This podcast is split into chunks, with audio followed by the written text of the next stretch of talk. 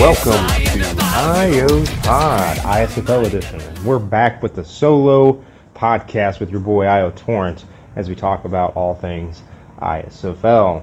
The last few podcasts have been in the Austin's podcast channel, where we had a lot of Austin Copperheads join in on a lot of conversation. I'm sure those were a lot more fun as we have an array of personalities. That being said, I have opted to do a solo podcast this time around because of a few things. I wanted to kind of give my personal insights on this last season, going into a contract year, my player IOTorrent, and then I'm going to end the podcast and bringing back a favorite, something that the Austin Clubhouse has been asking me to do for a period of time. I am going to go into another spooky tale of IO's ghost stories, and the reasoning is that these last weekend, some friends and I traveled up to Iowa Ballisca, Iowa, which is a few hours away from Kansas City, Missouri,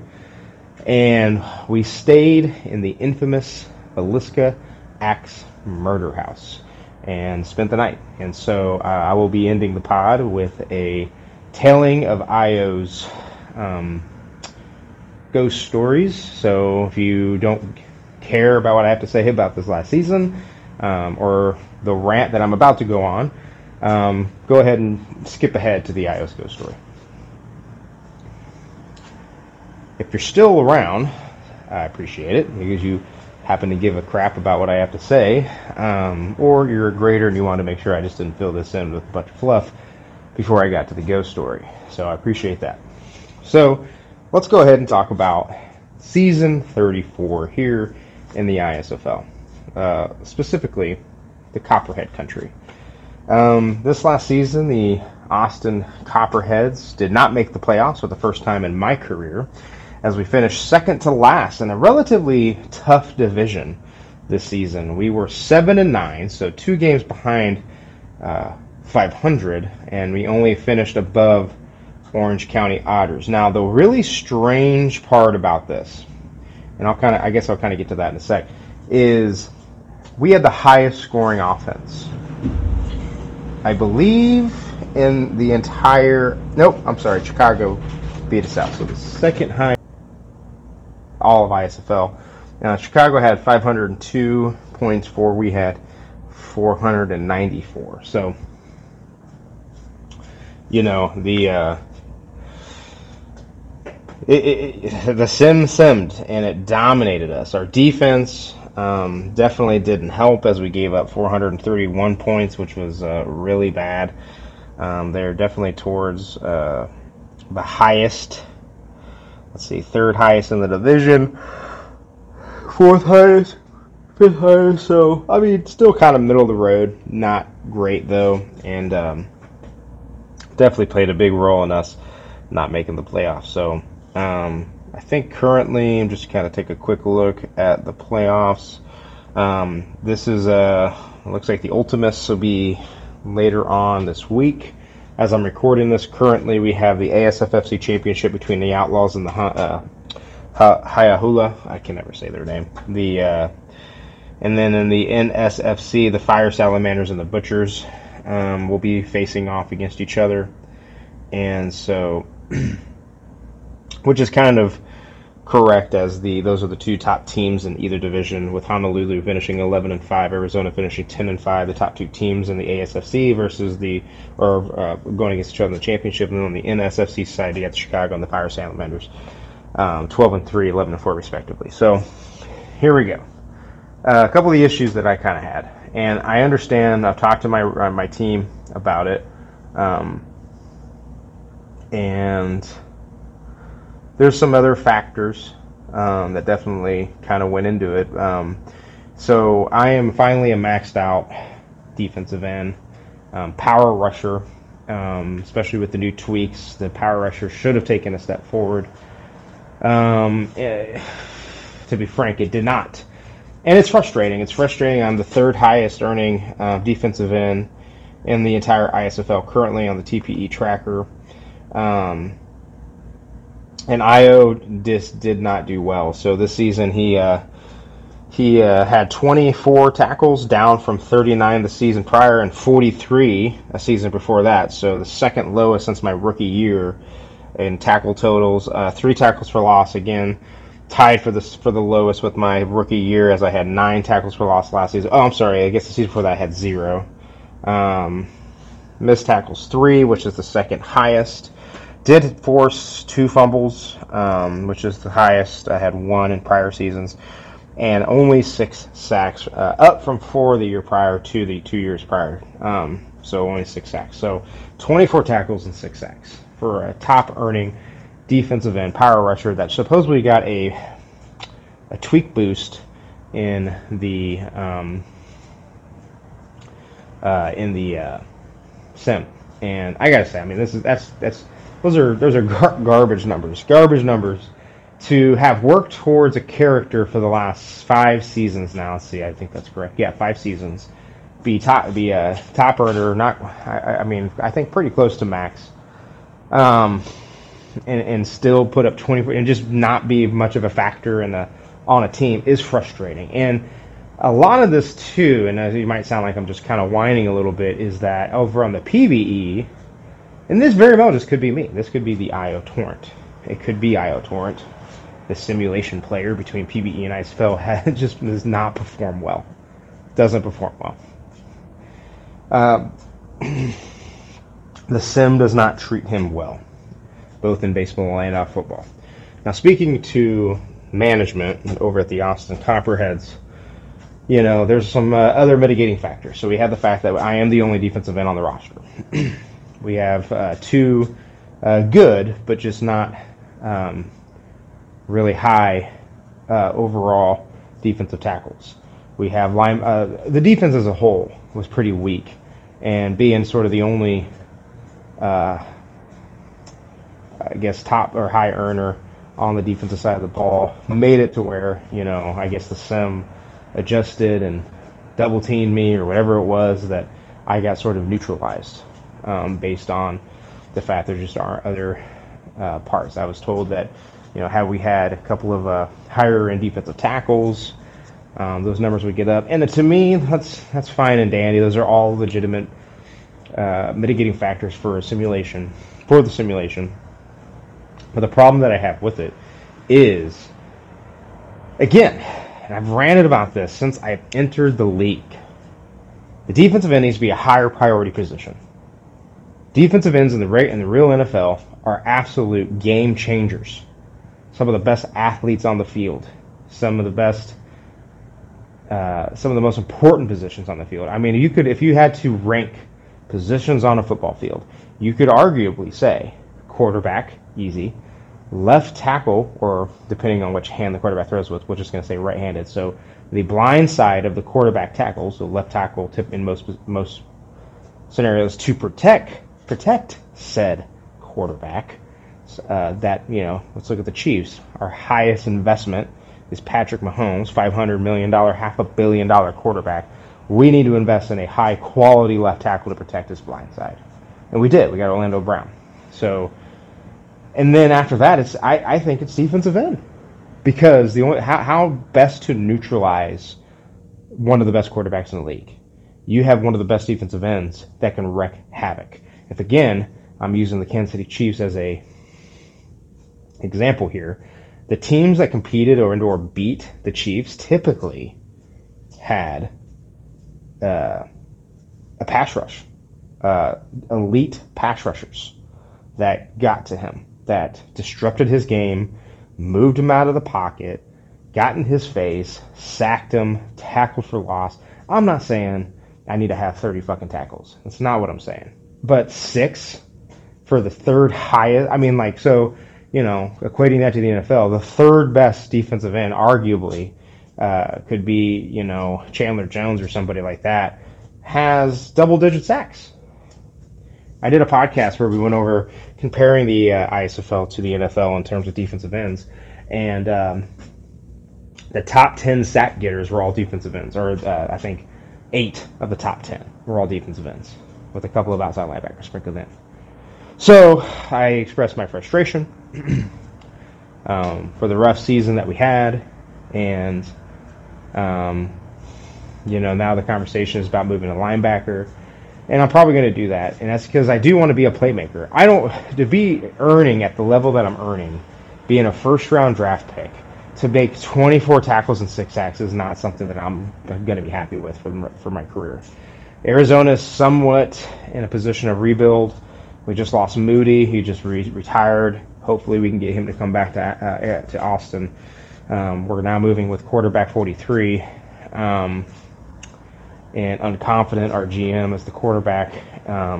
Zoe Watts is pretty much at the tail end of their career. Jim the Vampire is getting pretty high up there in terms of regression. Bailey Kawabunga,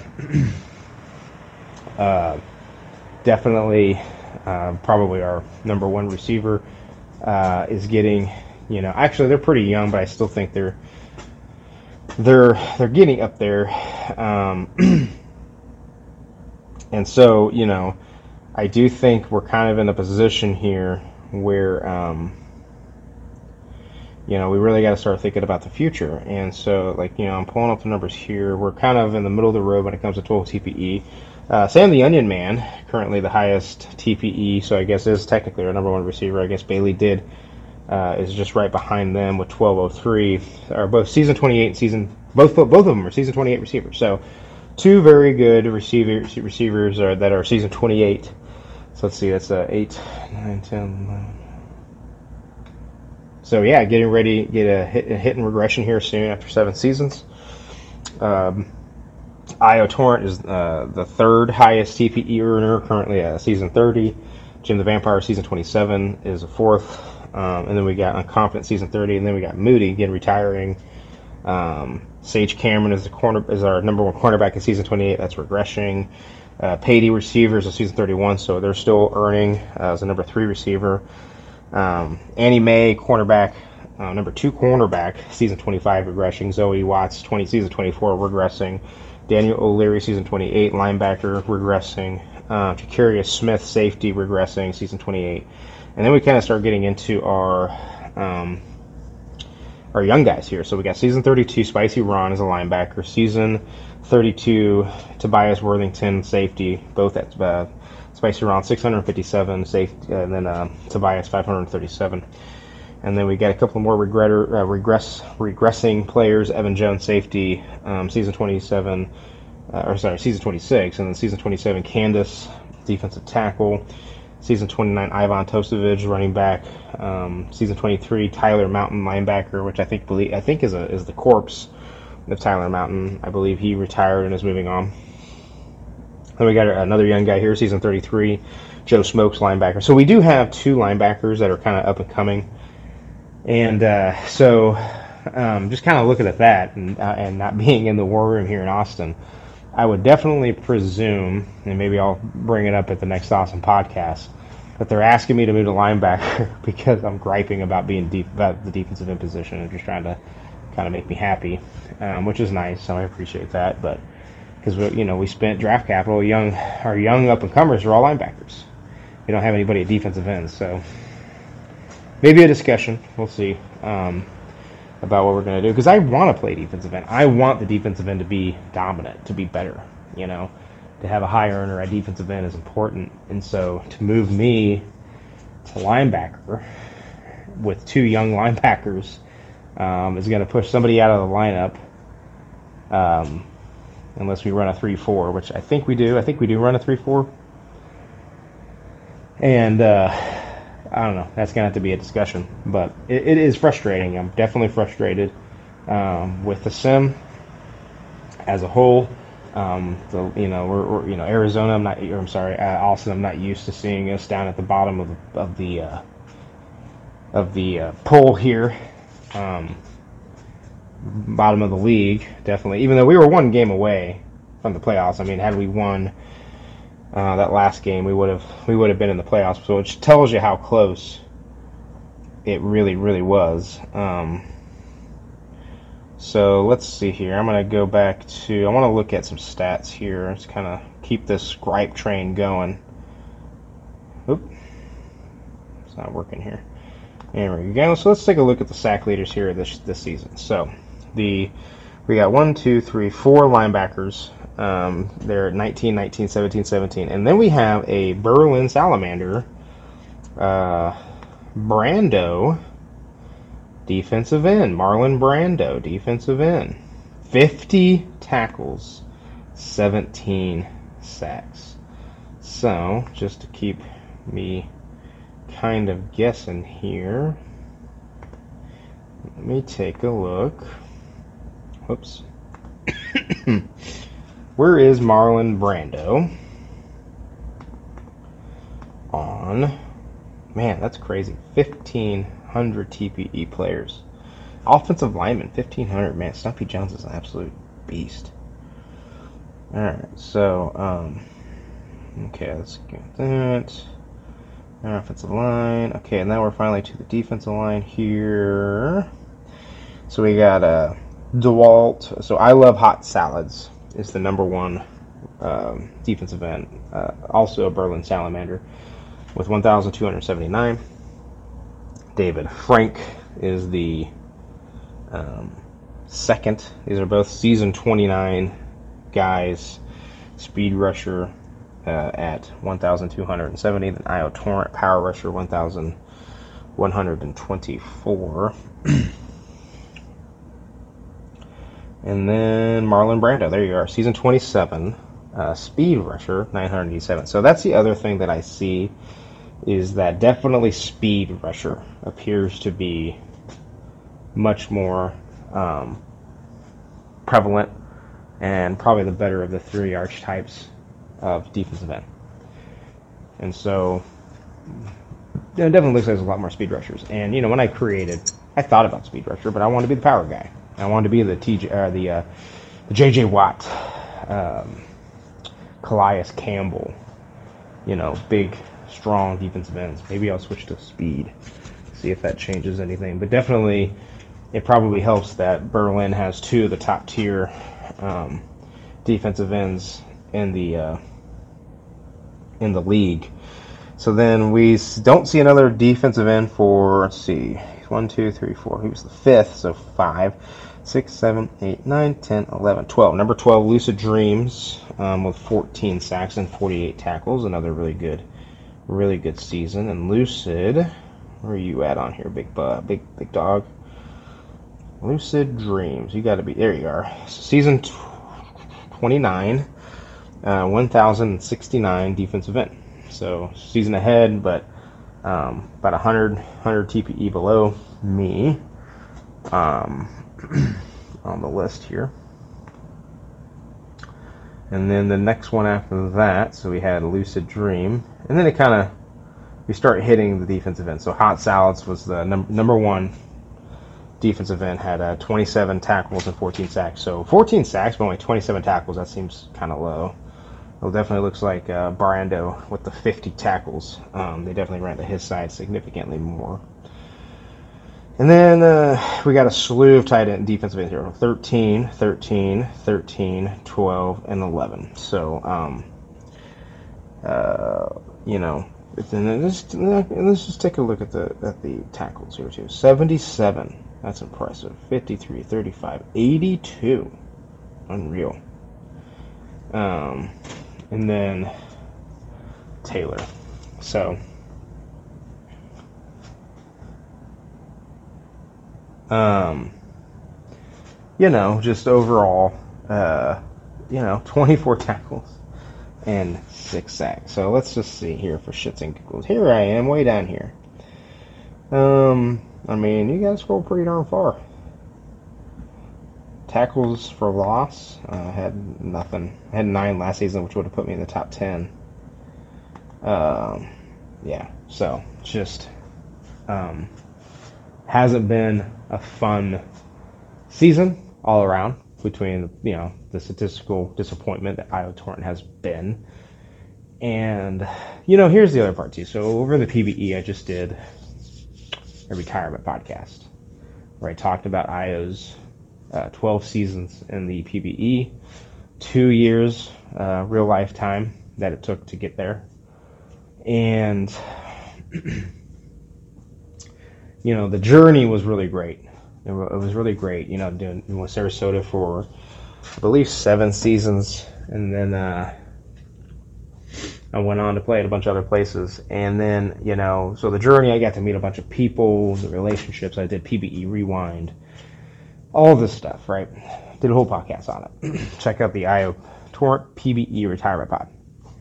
But the thing that, again, that is, and I think is really kind of the reason for the frustration, is now that I'm in 2 sim leagues. This is only 2 sim leagues I do.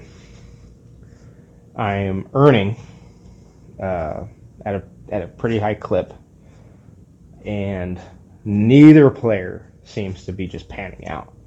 So it's just getting frustrated. So yeah, I'm here for the relationships and here for the fun, the locker rooms. Austin's a fantastic locker room. The Austin podcast is an absolute bat blast.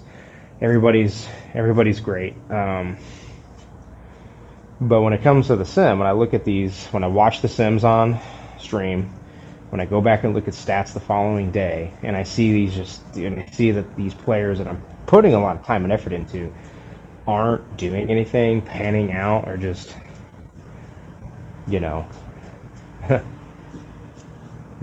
disappointments. It's frustrating. So like, what can I do? What am I doing wrong as a user to have back-to-back sim players in 2 totally different leagues, 2 totally different sports, 2 totally different engines just be garbage, you know? So, maybe the move to linebacker will be good. Maybe I just come out and dominate at linebacker. Let me kind of just take a look here. The linebacker numbers, I'm sure they're significantly different. So... taking a look at the linebacker TPE tracker, the highest earning is season 28 Bender Rodriguez at 1,454, followed by Xavier Walls at Honolulu with 1,294. Dexter Hall, season 28, 1,214. Ernest Lover, season 26, 1,187. So I would be 1, 2, 3, 4. I'd be right in the top 5. Oh, Glenn Smart switched to linebacker. Season 28. Big Slam Moose switched to linebackers. Domino's Pizza Man switched to linebacker. So a bunch of ex-defensive ends have switched to linebacker. And I'm, even though I'm outpacing the number 1 overall pick in season 30, Sheriff Woody, in terms of TPE. So maybe I do need to switch linebacker. See what happens. I got 1 more year on the contract with Austin.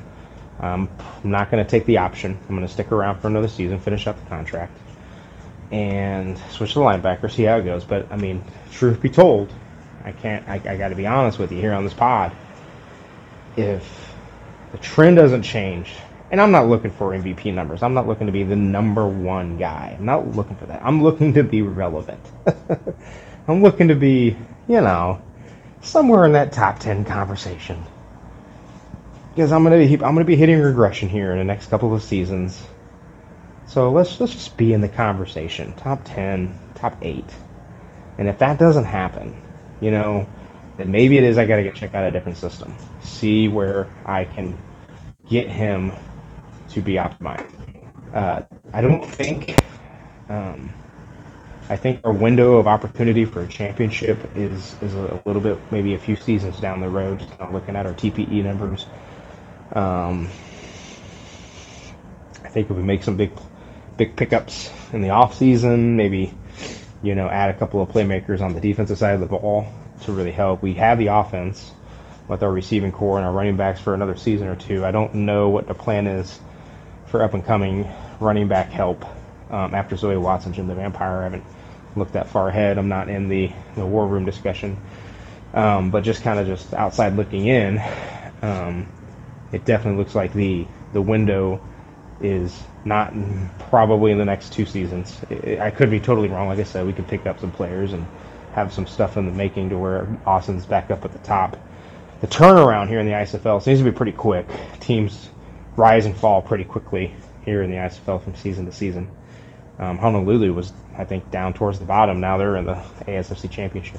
So yeah, I do want a championship. I want to play in the playoffs. Playoffs have been great. I want to win a championship, but I want to try and see if I can create a player that actually does something, that actually is in a conversation for a Pro Bowl All-Star game, that is actually in the conversation for any type of an award at the end of the season, that is relevant, that you pump this time and effort into a player and they don't do anything.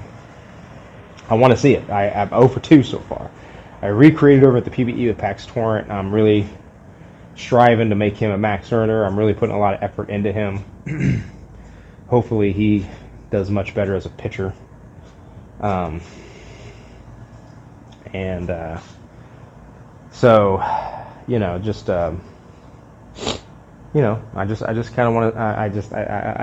may be necessary to see if something happens with IO. Now, I don't want to leave Austin. I love the Austin clubhouse. It's been great so far. That isn't what I'm saying. I'm just saying that, if I make the switch and the player doesn't seem to do anything, maybe moving into a different system might help. I don't know. With IO, the PBE player, he had a couple of great seasons in Sarasota, and when he went to New Orleans, and he was surrounded by just the most devastating power-hitting lineup in the history of PBE, he had the best season of his entire career, finally. And so maybe that's kind of what is necessary, a change of system, maybe go to a team that has some established defensive players to help out and see what happens. I don't know. I'm just kind of spitballing. I'm just kind of speaking out loud, figuring out what I'm going to do with this player moving forward. So I'm going to go ahead and pause it here. This is part one. Stick around for part two. We got a little bit more to talk about with the season. I'm going to stop griping. I'm going to get in a better mood. It is early in the morning, so I'm just in a gripey mood. Get the mood back in order. Talk about some more friendlier stuff, and then finish off the podcast with the reason why most of you are probably here, the IO's ghost story. Thanks for listening. Stay tuned.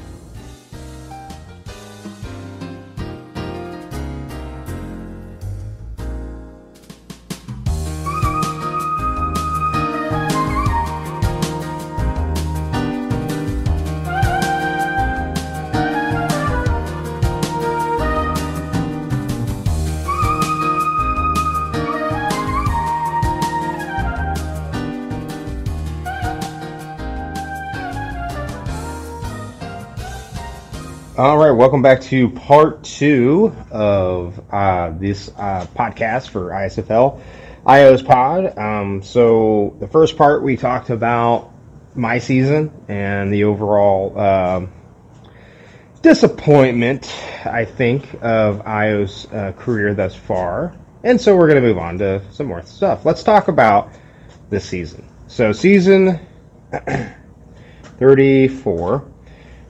We had the return to dominance of the Honolulu Halua. 11-5, scored 440 points, 381 against. Overall, pretty solid team. Arizona Outlaws still top of the pack there, 10-5, 458, 363, one of the more dominant defenses in the entire league. New Orleans second line is the 8-8, tied for third with the New York Silverbacks. The thing about New Orleans is, since I've been here, they've always kind of had a rough go. And honestly, they had one of the second worst defenses in the ASFC with giving up 440 points, and they were third. So this is a example of some sim luck, I think, that really helped New Orleans tie for finish at third. New York Silverbacks, fourth place, 8-8. Also, kind of a middle of the road. They scored 462 points, which is second highest in the league. So, kind of on the other side of that spectrum with second line, as they only gave up 415. Sim kind of hurt them a little bit. I think I had them finishing a little bit higher in the division than they actually did. San Jose SaberCats, 7-8. Even though finished the season 7-8. I think definitely a pretty big jump forward, even though they had the second worst offense in the league, just above the Orange County Otters with 380 points forward, and they gave up 454. And I think, again, this is another sim league, sim type team here, as on paper, Probably shouldn't have finished 7-8. Probably should have had a little bit worse of a record, but ended up finishing above my Austin Copperheads, who went 7-9 with the highest points for in favor of the D on the offense at 494. We gave up only 431, which is kind of middle of the road when it comes to the defense. The sim just devastated us. Now, that kind of makes an argument at this point as I pause on our two quarterback system. So I think it was the first time there's ever been a two quarterback type system with Jackie Daytona and Unconfident kind of double teaming the quarterback duties. Really good receiving core with Onion Man, Bailey Kawabunga, and Patey, and then two really good running backs, Jim the Vampire, Zoe Watts. And I think the thing that just kind of was interesting is they did different things, I think, and so. It was a really, really potent offense. It definitely seemed to help out, but the simmed. And I'm gonna take a little deep dive.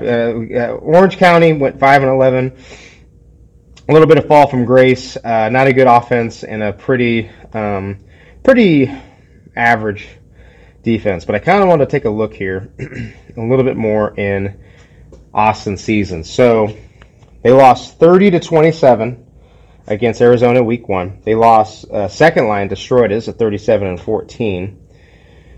One of our worst offensive performances of the season. They lost 28-22 against the Berlin Salamanders, which are currently playing one game away from an Ultimus. They lost 27-24 against Philly. They lost 43-35 against Honolulu, again, also playing one game away from an Ultimus. Arizona, they lost 40-34. Baltimore, they lost 30-24.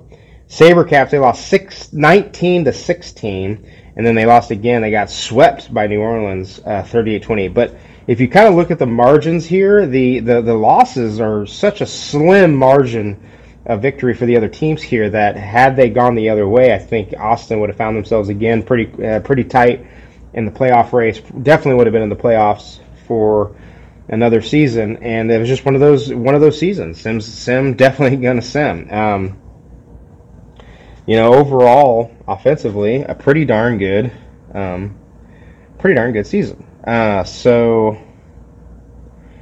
let's take a look over at the other side here.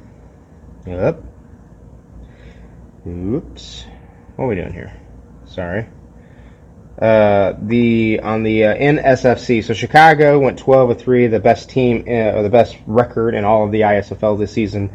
One of the most dominant offense at 502 points, and they only gave up 357. Chicago, just an absolute beast of a team this season. The Berlin Fire Salamanders 11-4, had 442 points for 396, super solid defense. Sarasota Sailfish 10-5, 484, good, very, very stellar defense. Philadelphia had a really excellent defense, only giving up 408, but the offense was pretty poor, 355. Yellowknife 6-10, Baltimore 6-10 with Colorado. Big fall from grace. 2-14, worst record in the ISFL. Gave up 556 points. Just a rough go for Colorado this season.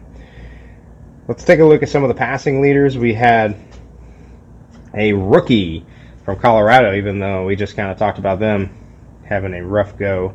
On defense, he did lead the league in quarterback play in passing with 5,568.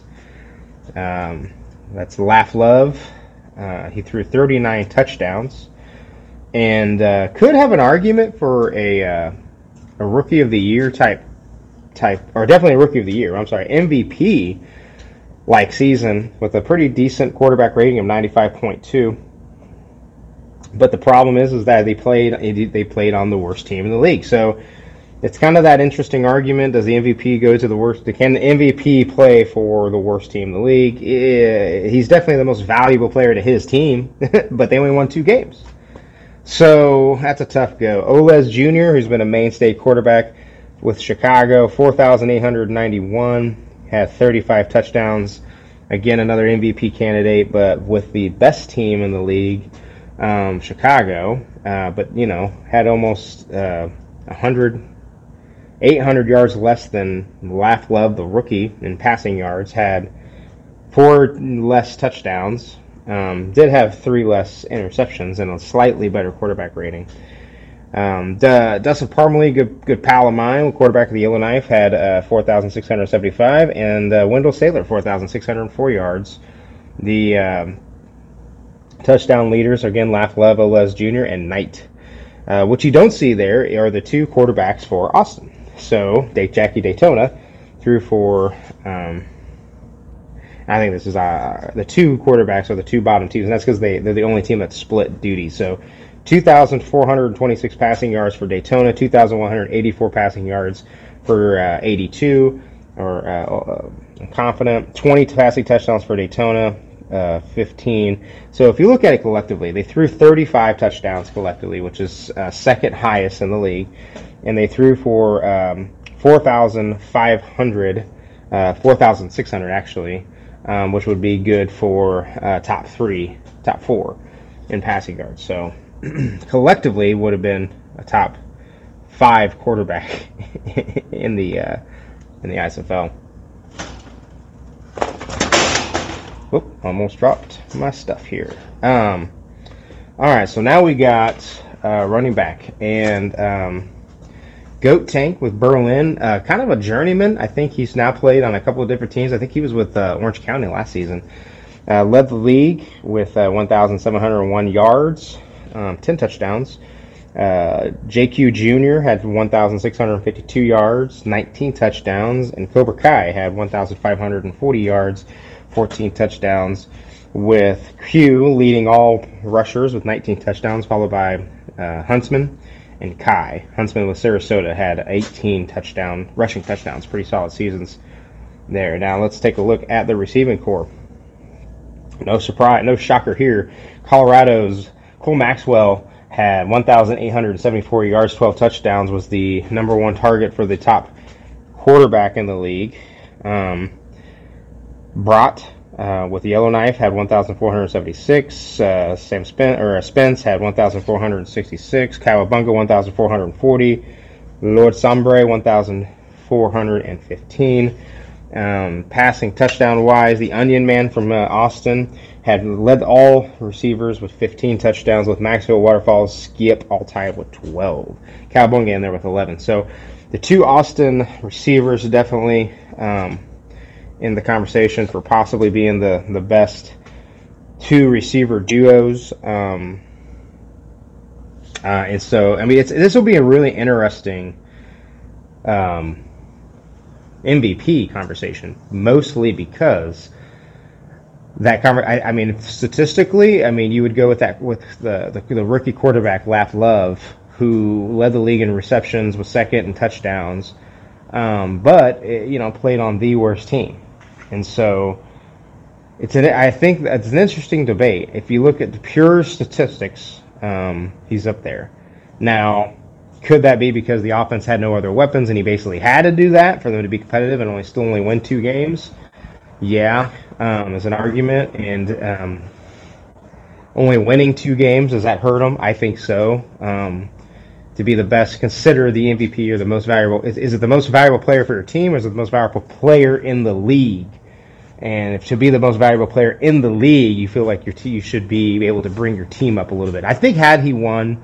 Had Colorado won a few more games, maybe just didn't finish last, would definitely be in the conversation if they would have just maybe won a few more games. So that's going to be a tough go for the voters there for the MVP. Definitely Rookie of the Year though, for sure. So let's look on the defense side of the ball. We got Colorado's McKitts leading all tacklers with 131.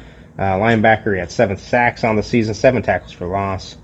Selleck, linebacker from San Jose, had 124 tackles. Glenn Smart, 123 tackles, 14 tackles for loss for Selleck, 15 tackles for loss for Smart, 19 sacks for Smart.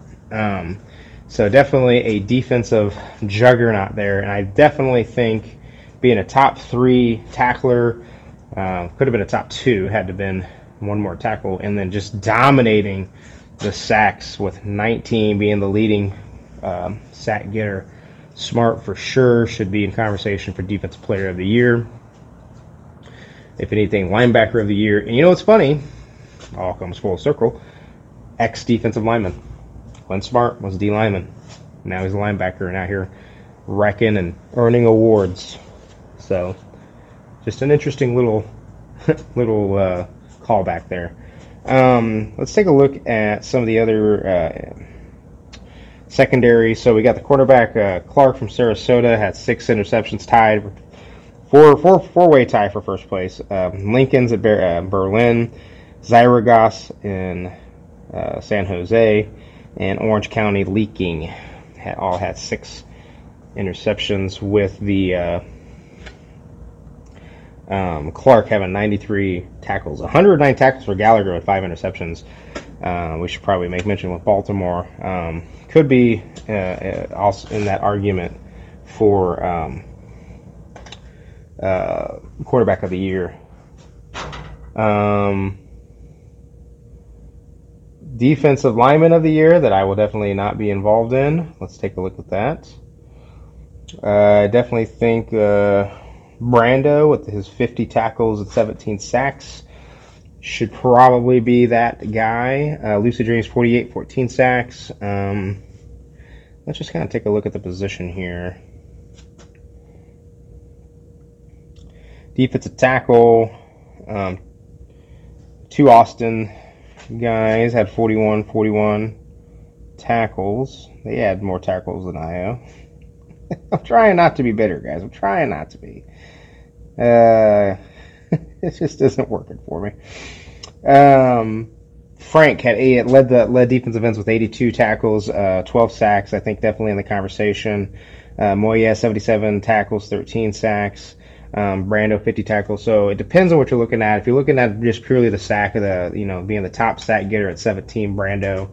I think Frank with Honolulu with his 82 tackles, 9 tackles for loss, is in there. Moya has had 14 tackles for loss, 13 sacks, and 7. So let's kind of take a look at David Moya's really good season. 77 tackles, 13 sacks, 14 tackles for loss, 2 forced fumbles.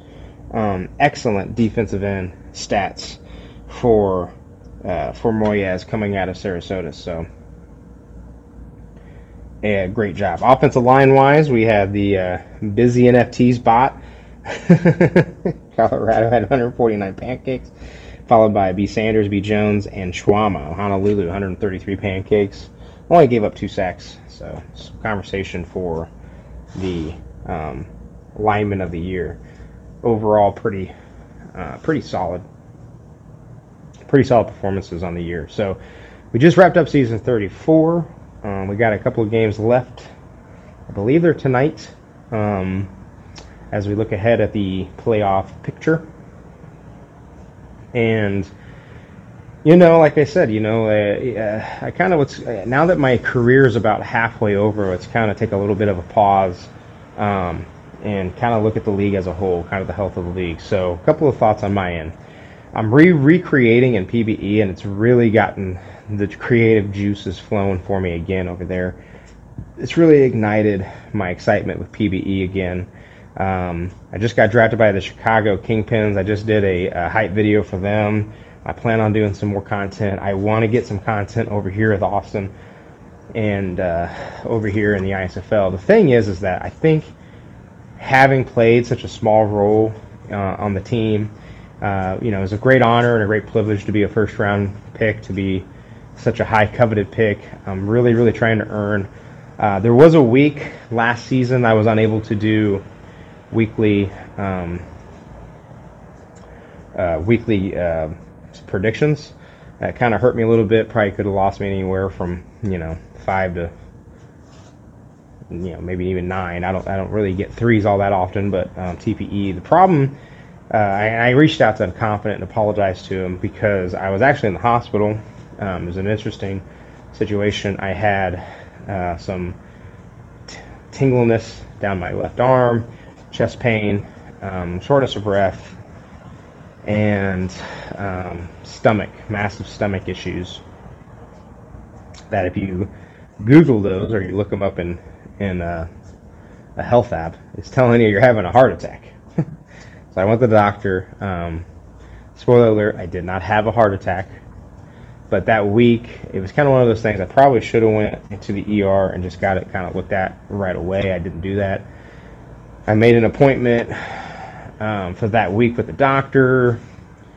Had to go to the doctor a couple times. Finally, they sent me to the ER. Spent the night in the ER. Doesn't necessarily excuse like a week's worth of missing out, but really just kind of that week, I just didn't know what was going on in my health. And so ended up what it being was actually a cultivation of just all these things that combined equaled out to be what was thought to be a heart attack.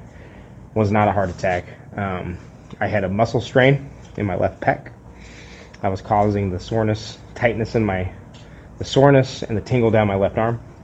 I had the flu a few months back, and I still had inflammation of my lungs from the flu.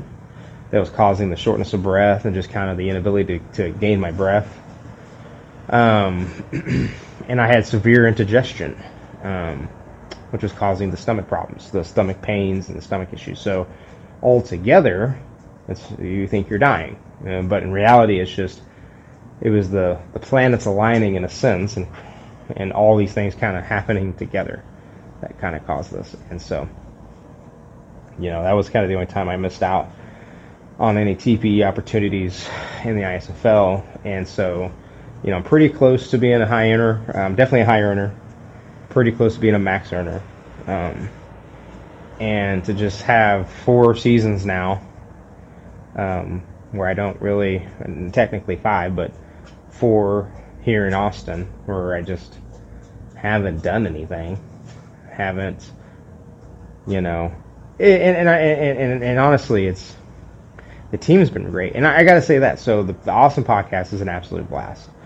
I do think the Austin locker room is kind of going through a slight change. There's still a lot of your mainstays, but you could definitely see there's some new blood. Moody is retired, so he might be joining a new locker room. He'll be a huge loss, but we still got quite a few folks in there that have been in there quite a while that's still causing. So locker room wise, it's still one of my top 2-3 locker rooms in all of. My sim leagues. But the thing that is just I don't know. I think it's just kind of the overall frustration with the sim. If you compare the two sims, the BPE sim, and I've said this before on separate podcasts, is just so much better. The sitting on a stream night and watching the baseball is to me, because it uses outside the park, is the best sim. And there's more to it. So if I were to go back and create videos, it's easy to take clips from those streams of the actual baseball happening and show a big league home run, show a big defensive play, show a 1-2-3 inning by a pitcher, Whereas with the Sim and ISFL, the Wolverine Studios game, it doesn't quite have that flair, so to speak. And then also, I don't think there's a whole lot of media in ISFL as much as there is in PBE. PBE seems to be having somewhat of a renaissance with the podcasting and media. And maybe I just haven't really paid as much of attention, but I don't think ISFL has.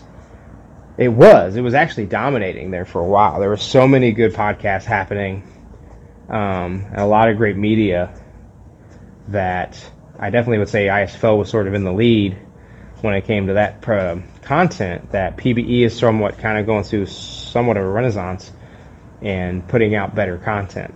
Because I like to listen to podcasts. I like to, when I'm working out, driving, I'll pop in the earbuds and I'll listen to a podcast from an ISFL or PBE, whomever is putting out content, and I just kind of feel like PBE is putting out a little bit better stuff at the moment. I don't pay as much attention to the written stuff as I probably could, and I could be just giving an unfair assessment that ISFL is just dominating in the written game. But when it comes to the podcast, the videos, you don't see a lot of videos coming out of ISFL. And one of the things I'd like to see, I wish either league, to be honest with you, ISFL had the show with Lucid Dreams there for a minute, the pregame show. And that was great. It was really, really interesting. really good content, and I would like to see some more of that. But the thing that I'd also like to see is, like, get some of the GMs together and HO people, kind of like they do over at PBE, and kind of just go over stuff, like, you know, the big news in the off season, you know, predictions. Everybody goes around and gives a prediction on how the season's going to go. Just some more interactive content I'd like to see here in the ISFL that I think the PBE just does a little bit better job at the moment. And again, I could be speaking way out of pocket, and maybe I'm just unaware of it, and it's out there. But I do think, from my personal perspective at this moment, ISFL just seems to be kind of getting a little bit quieter when it comes to stuff, and I think that the PBE is just doing a slightly better job at the moment. That could definitely change. I saw the PBE try to bring back a PBE Rewind. Watching that definitely wasn't as good as our stuff, I'll tell you that.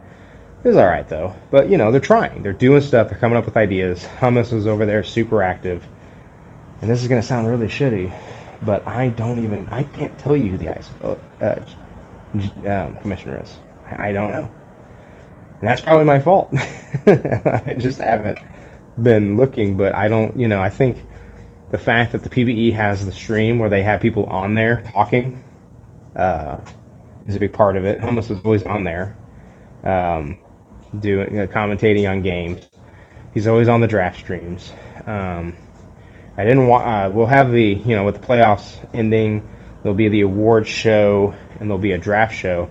I'll definitely need to tune in with ISFL and see, kind of just check out the media of those broadcasts to kind of, you know, truly, again, like I said, get a really good feel for everything. So I think I'm going to get ready to wrap up here on this portion of my podcast.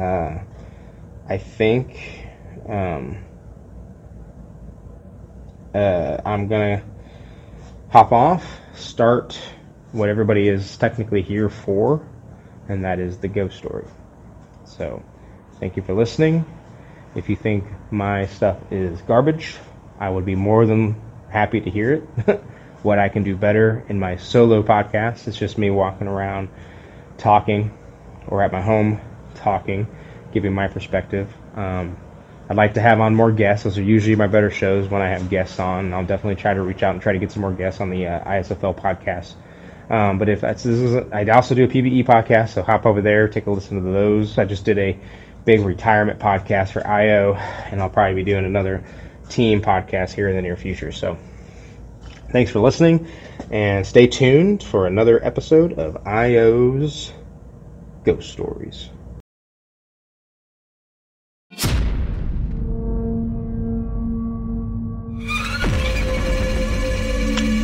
Welcome back to IO's Ghost Stories, as we dive into yet another spooky encounter that I've recently put myself through.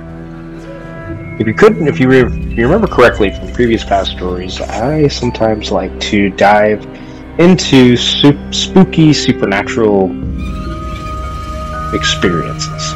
Now, by nature, I am a little bit of a skeptic. In my profession, I have had several situations where people thought they were experiencing paranormal-like activity when in all actuality it was explainable. And I do believe that most people who wish to encounter paranormal activity will, their brain will talk them into it. Anytime you're in a dark room by yourself with the lights off and you're anticipating hearing ghosts, you probably will hear something. And it could be the house, it could be an animal outside, it could be a slew of many things. It could just be that feeling of fear creeping onto your psyche. Now, I like to put myself in interesting, spooky situations, but I'm also a big person on history. And while looking around the area a few months ago, a friend and I were wanting to just kind of looking at spooky locations when we came across the Ballisca Axe Murder House in Ballisca, Iowa. Now, we live in Kansas City, Missouri, and so Ballisca, Iowa was about 2.5 hours away north of our location, and we thought that was actually not a very far place to go. And looking further into the details of the Axe Murder House, we discovered some very interesting things, and visiting the website online found out that you could actually spend the night in this house for a set fee. So let's kind of dive into the Axe Murders themselves. It's the year 1912 in the farming community of Ballisca, Iowa. The Moore family was consist of Josiah, Sarah, and their three children, Montgomery, Catherine, and Paul, their four children, all live in this house together. On this June 9th summer evening, it was a Sunday, they decided to go to church. The church service went till about 9 o'clock, and there was two young girls, neighbors, that were there at the church as well for that evening's service, who lived in the next town, approximately 10 miles away. Instead of walking all the way home on the Sunday night, they decided to spend the night in the Moore house and would return home in the morning. When they came home and they went to bed, little did they know that there was someone hiding out in the attic. Now, this is an unsolved mystery, and so the identity of the murder is unknown even to this day, and kind of adds to some of the mystery and mystique around the house. But it is thought that the suspect in this crime was hiding out in the second floor attic. And then once everyone went to bed around 10 that evening, he would creep out and commit some of the most heinous murders America's ever seen. The order in which he murdered the entire family, including the two visiting girls, is unclear, but having walked through the house myself, I would have to assume that he would kill the parents first. Now, the specific details of the crime are such that the murderer had used an axe that was out in the barn of the house. He would use the blunt end of the axe to murder the mother and all of the children, but would reverse the blade and use the blade end of the axe to murder the father. Nobody woke up during the course of these murders except the eldest daughter, who did wake up and, according to some reports, had defense marks on her arm where it looks like the axe would have got her. But with the exception of Josiah, the father, all the other victims were killed with the blunt end of the axe. Now, there's some other interesting parts of this story of this crime that kind of adds again to the mystery and mystique of the house. For instance, the murderer covered all of the windows and mirrors and reflective surfaces in the house with sheets and clothing. He took the large slab of bacon and he wrapped it in a house towel and put it at the foot of the bed of the two visiting ladies that were sleeping in the first floor bedroom. It is said that he positioned the family in odd and provocative manners. He would then make himself a bowl of food in the kitchen, where he left the bowl bloody with blood from his victims before finally leaving and never to be seen or heard from again. Now, this is 1912 Iowa, and there really wasn't much of a law enforcement presence. And the lone deputy was a little bit overwhelmed, and basically the entire house, which would be a crime scene in this case, was contaminated by the entire townsfolk who came and would see the show of all these murdered bodies when they woke up the next morning to come visit and see. And it took the Kansas City detective 2 days to arrive into town before a proper investigation would take place, but the murder weapon had already been contaminated with reports that townspeople were touching it and all this other nonsense. But again, in the year 1912, we probably wouldn't have a lot of DNA technology that we would have today that would give a modern detective an absolute heart attack if they walked into this type of a scene. But these were very brutal, very interesting murders. The headline the next day actually knocked the Titanic off the headlines. Now, The interesting and kind of, again, part of the story is that there are theories on who committed the murder. And my personal belief and favorite of the suspects is Reverend George Kelly. Kelly was an English-born traveling minister whom was in the town of Ballisca around the times of the murders, and whose own family said that he was an odd person. He was about 5'2", which matched that of the physique or the size stature of the suspect. Having walked through the house myself, there wasn't a lot of room, and a person about 6 foot, which I am myself, had a hard time moving around some of the spaces in this house. And Kelly was also left-handed, which, according to some of the marks and gash marks that are still left over in the house to this day, would show that it was probably handled by a left-handed assailant. And then Kelly was said to have been on the train on that Monday morning and had made mention to a couple of witnesses on the trains that 8 souls have left the town of Ballisca. Very ominous statement indeed, but they could never get a conviction, and he did confess to the crimes during the investigation, but he then recanted his statement when they refused to grant him an insanity plea, and then they were unable to prove it was actually him. The reason, I mean, you hear that, you're probably wondering, well, that's the guy. That's clearly the guy that did it. Well, don't hold on, hold your axes here, folks. There's another suspect. There was actually a slew of axe murders that were going up and down the trainway, the railroad way, during this time that had similar modus operandi, and that suspect was William Mansfield. And the same modus operandi was conducted in most of those axe murders that were going up and down the railroad, and he was eventually captured and sentenced to prison, though he never would admit that he committed the heinous acts in Ballisca. And they could never prove that it was him either. So, here's a house with a very tragic story, and pretty heinous murders, to be honest. Unsolved, with a ton of mystique. But the story gets a little bit better. So the house was sold, obviously, several times between 1912 and today, and there was a couple of stories in which families would move in where they would actually not disclose the history of the home. In a cliche movie-like fashion, there are said to be families that moved in and would then move out in the middle of the night, never to be seen again. There was one family that lived there for 12 years and said nothing ever happened in the house, and then there was another family that definitely said that they lived there for several years and there was always crazy things happening within the house. In 2014, a man was visiting the house to spend the night in the house, and he brought with him a knife. He then went into the downstairs bedroom where a lot of activity is said to happen, and he started provoking the spirits. He then would wake up in the hospital with a wound in his chest. He said that he went in there to provoke the spirits, and he woke up in the hospital.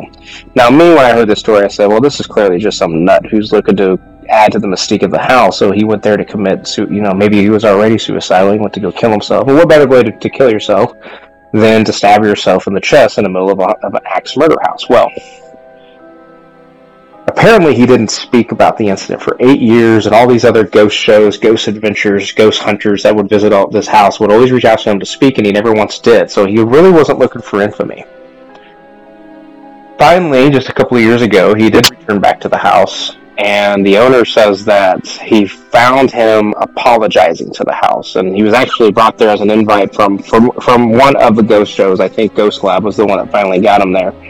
And when the owner walked up and said, "Man, why did you do what you did?" And he said, "I didn't do it. And the only reason why I haven't came back is, that out of the fear of the house. And the only reason why I came back after all this time is to apologize." And this individual was in the 60s at the time. There have been 2 other self-mutilations done in the house while spending the night. And the house is still available to rent. So my friends and I, 2 friends, and then our wives, so 6 of us, decided it'd be a fun weekend trip to take up to Ballisca. So we went up one Saturday night. We actually made the reservation maybe 4 months ago and decided it'd be fun. I brought a bunch of my equipment, including several GoPros, some tablets, cell phones, flashlights. My friend actually even brought an EVP recorder, or electronic voice phenomenon recorder, which is just basically a handheld digital recorder that we would use throughout the house. I brought mics that I would hook up to my laptops to record, and rooms, and we kind of really did the whole kit and caboodle when it comes to ghost hunting, so to speak. Now, the house is built in 1912, and they kind of keep it in its state of 1912. And so it has a lot of old equipment, old furniture, and I mean, you get there, and I do gotta say, you do kind of have a weird kind of feeling about the house. It's very old.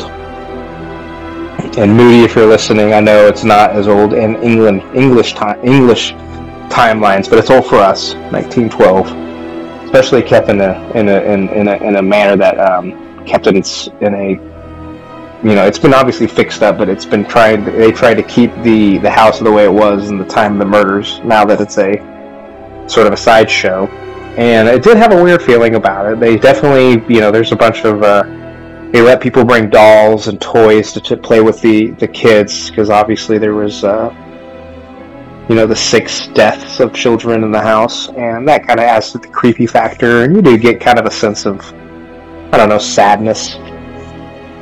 And there's no electricity in the house except for one extension cord that's brought in through the window, so there's no lights. So we had some lanterns and flashlights and all that stuff. So we kind of set up shop around 4 o'clock and just kind of settled in, set up some cameras, and kind of just had some snacks and really just kind of killed some time before it started getting dark. And to be honest with you, there really wasn't much that happened during that time. And me personally, I had some weird feelings. Again, it could be just me, you know, being in a dark, spooky, lightless house, anticipating, looking for ghosts, and then just kind of created and added to that creepy factor. But my friends had some interesting aspects. Now, let me say this. So one of my friends is like me. He is he deals with this kind of stuff. He was a detective for several years. Somewhat of a skeptic, not somebody who, you know, gets into the paranormal and spooky stuff. Another friend actually is also a big skeptic who hates the paranormal and only went because his wife wanted to go. My wife was raised in fake haunted houses her father owned. Those amusement type haunted houses where you go pay and have people jump out at you during Halloween time. So she was raised around kind of spooky stuff, but doesn't really believe in the true paranormal or real ghosts. And then we did have one very sensitive, I guess, person. She herself was actually a ghost, part of a paranormal investigator group several years ago, and has been to several haunted locations. Now, we were walking through the house on the first tour when she went up to the upstairs children's bedroom. She said that she felt like somebody had whispered behind her, and that and then something had brushed up against her. Now, I don't know, again, if this is just her wishing to experience something, or she really did. I can't say. I was in the same room at the same time, and the tour guide was, you know,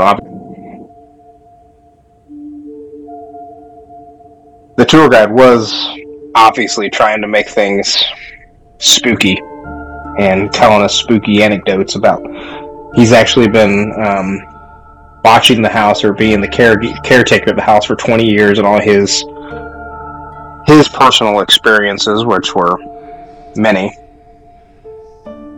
And then, so as the night kind of progressed, we moved from room to room, and doing several different EVP sessions, and, you know, I would put up the cameras in different rooms. Some cameras I'd put up where we were when we were conducting interviews, and then I would put them in other places of the house where we weren't, to just see if anything would happen. So we're sitting downstairs, and really one of the interesting things about the house too is that there's this basket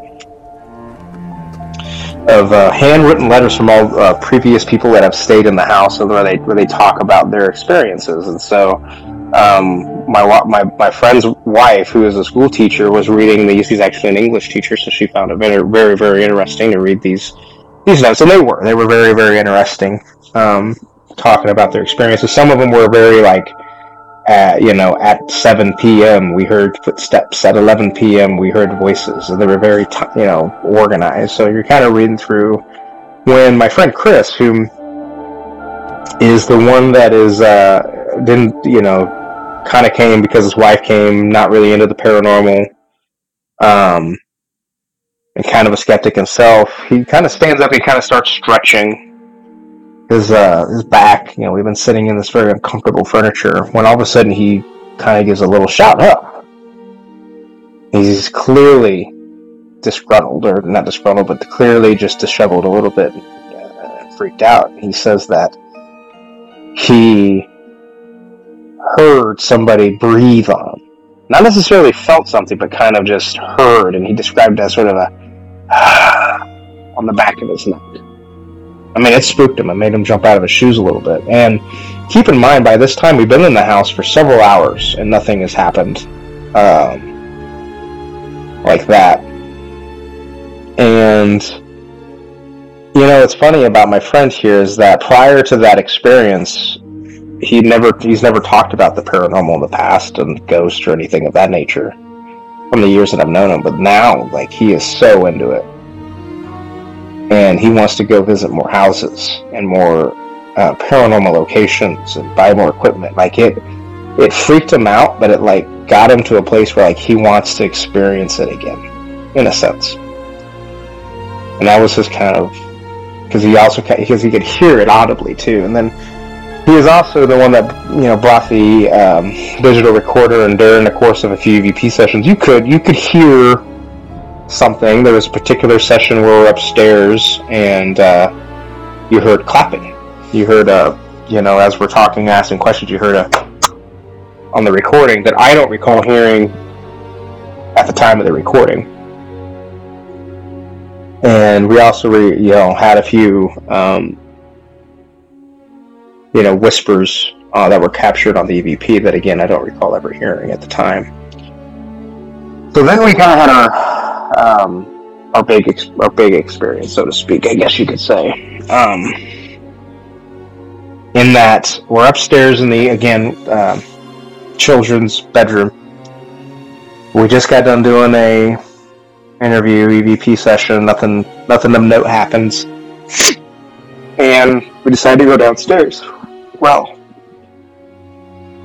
leading the way is my friend, the prior detective and person, probably one amongst the bravest of us all, and someone who obviously at this point, since it's about 11 o'clock, with no experiences to himself, was kind of getting a little, I don't want to say discouraged. We were all having fun. We were drinking and talking and, just... we get, away from our kids and just having a kind of a good night. But you could just maybe tell that he was kind of hoping something would happen. But as they're going down the stairs, they kind of wind a little bit. He's leading the way, and then I'm probably third back, and you hear him again. You hear a shout, ha! And he jumps, and he almost kind of like falls down the stairs. And,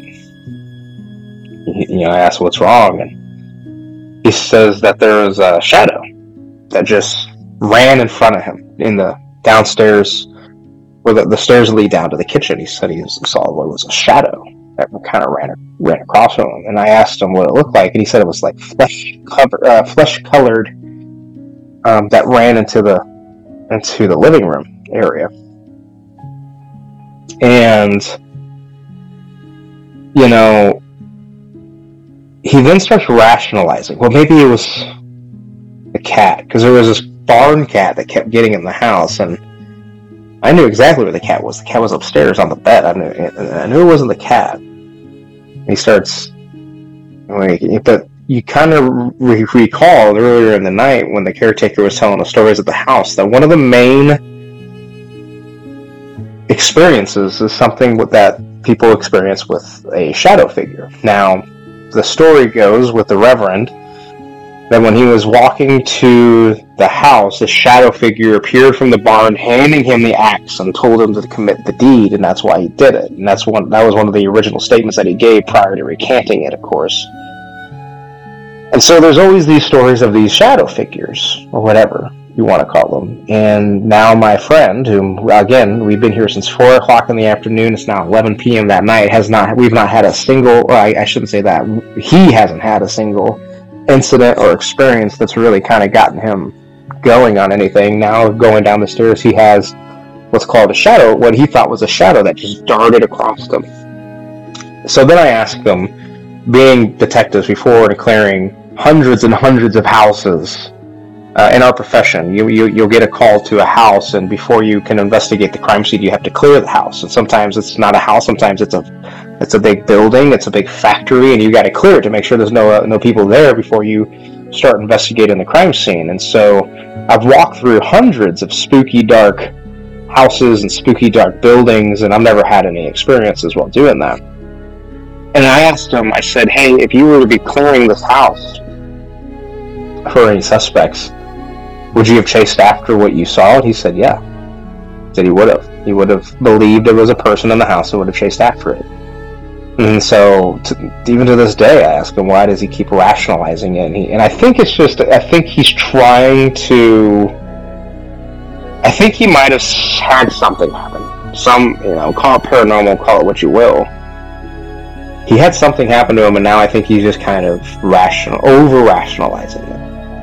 Because he almost fell down the stairs. He was so spooked by what it was. So then we decide to kind of bunk up for the night. There's no, the house does have a singular window unit that's using electricity from the neighbors with lights next to the single extension cord that's brought into the house. But other than that, it's cold. It was warm earlier in the day and it was cold. There's no central air. And so we all decided to blow up our matches and sleep in the parlor, which is the downstairs area. That's adjacent to the kitchen and to the downstairs bedroom where the two girls were killed and where a lot of paranormal activity is said to occur. And sleeping in the house was difficult, I will say. You get this very uneasy feeling. And the thing that bothered me the most about it was I didn't see anything, but having been doing my profession for as long as I have, I kind of have what I call kind of a sixth sense, where I can kind of feel when somebody's, like, looking at you. And that's sort of the feeling I had all night, to where I didn't want to turn my back on the doorway, and it was difficult to sleep. Again, Chris, as he's sleeping, says he starts hearing footsteps in the kitchen. Keep in mind, we can see into the kitchen. There's nobody in the kitchen. There are footsteps. Was it the house settling?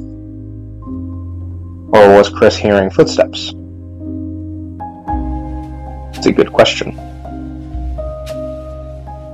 So then, I do finally sleep for 3 hours before we wake up the next morning to pack up and go. And as we're leaving, you're looking at the windows, and you're looking at the house, and you kind of just sense something, And again, is it your imagination? Could be. I could say that I personally didn't have any significant experience that I had in real time. I will say that some of the recordings and video that we observed were interesting. There was a video of an orb. There's the audio of the clapping. There's the audio of whispering that wasn't anybody in the room. There's the experience that Chris had of someone breathing on his neck, and there's the shadow figure that my friend experienced. But my wife and I didn't have any experiences, and we're really the only ones that didn't. Everyone else seems to have taken something from the house. Now, these aren't hardcore ghost hunters. These are parents that work 9-to-5 jobs that we just decided to do a weekend trip, and it was. I would definitely do it again. And I'm already investigating, looking at the Sally House as the next location to spend the night and investigate, which is in Atchison, Kansas. It seems like it might be kind of a fun thing to do, and trust me, I want to have an experience that I could tell you guys, and I really hope to have it. And I'm not discrediting my friends. I do believe that they experienced what they said what they experienced. They're not strangers that are all hopped up on adrenaline or or you know, alcohol or whatever, that are just telling me crazy stories. I believe that they experienced what they experienced, and so I hope to experience them as well. Maybe we'll visit the Belvoir Winery here in Liberty, Missouri, close to Kansas City, Sally House in Mathis in Kansas. But that'll conclude this segment of IO's Ghost Stories. Thank you for listening. I hope you enjoyed. If you're interested, there's a lot of really interesting YouTube videos regarding the axe murder house in Villisca, Iowa. I would definitely recommend checking them out. It is a very interesting house with a lot of interesting history, and of course the murders themselves are extremely sad, dark, and mysterious. So join me next time. Hopefully I'll have more for you in the coming months, and of course come Halloween I'll have more ghost stories to tell you. Thank you again. This is IOTorrent, logging off.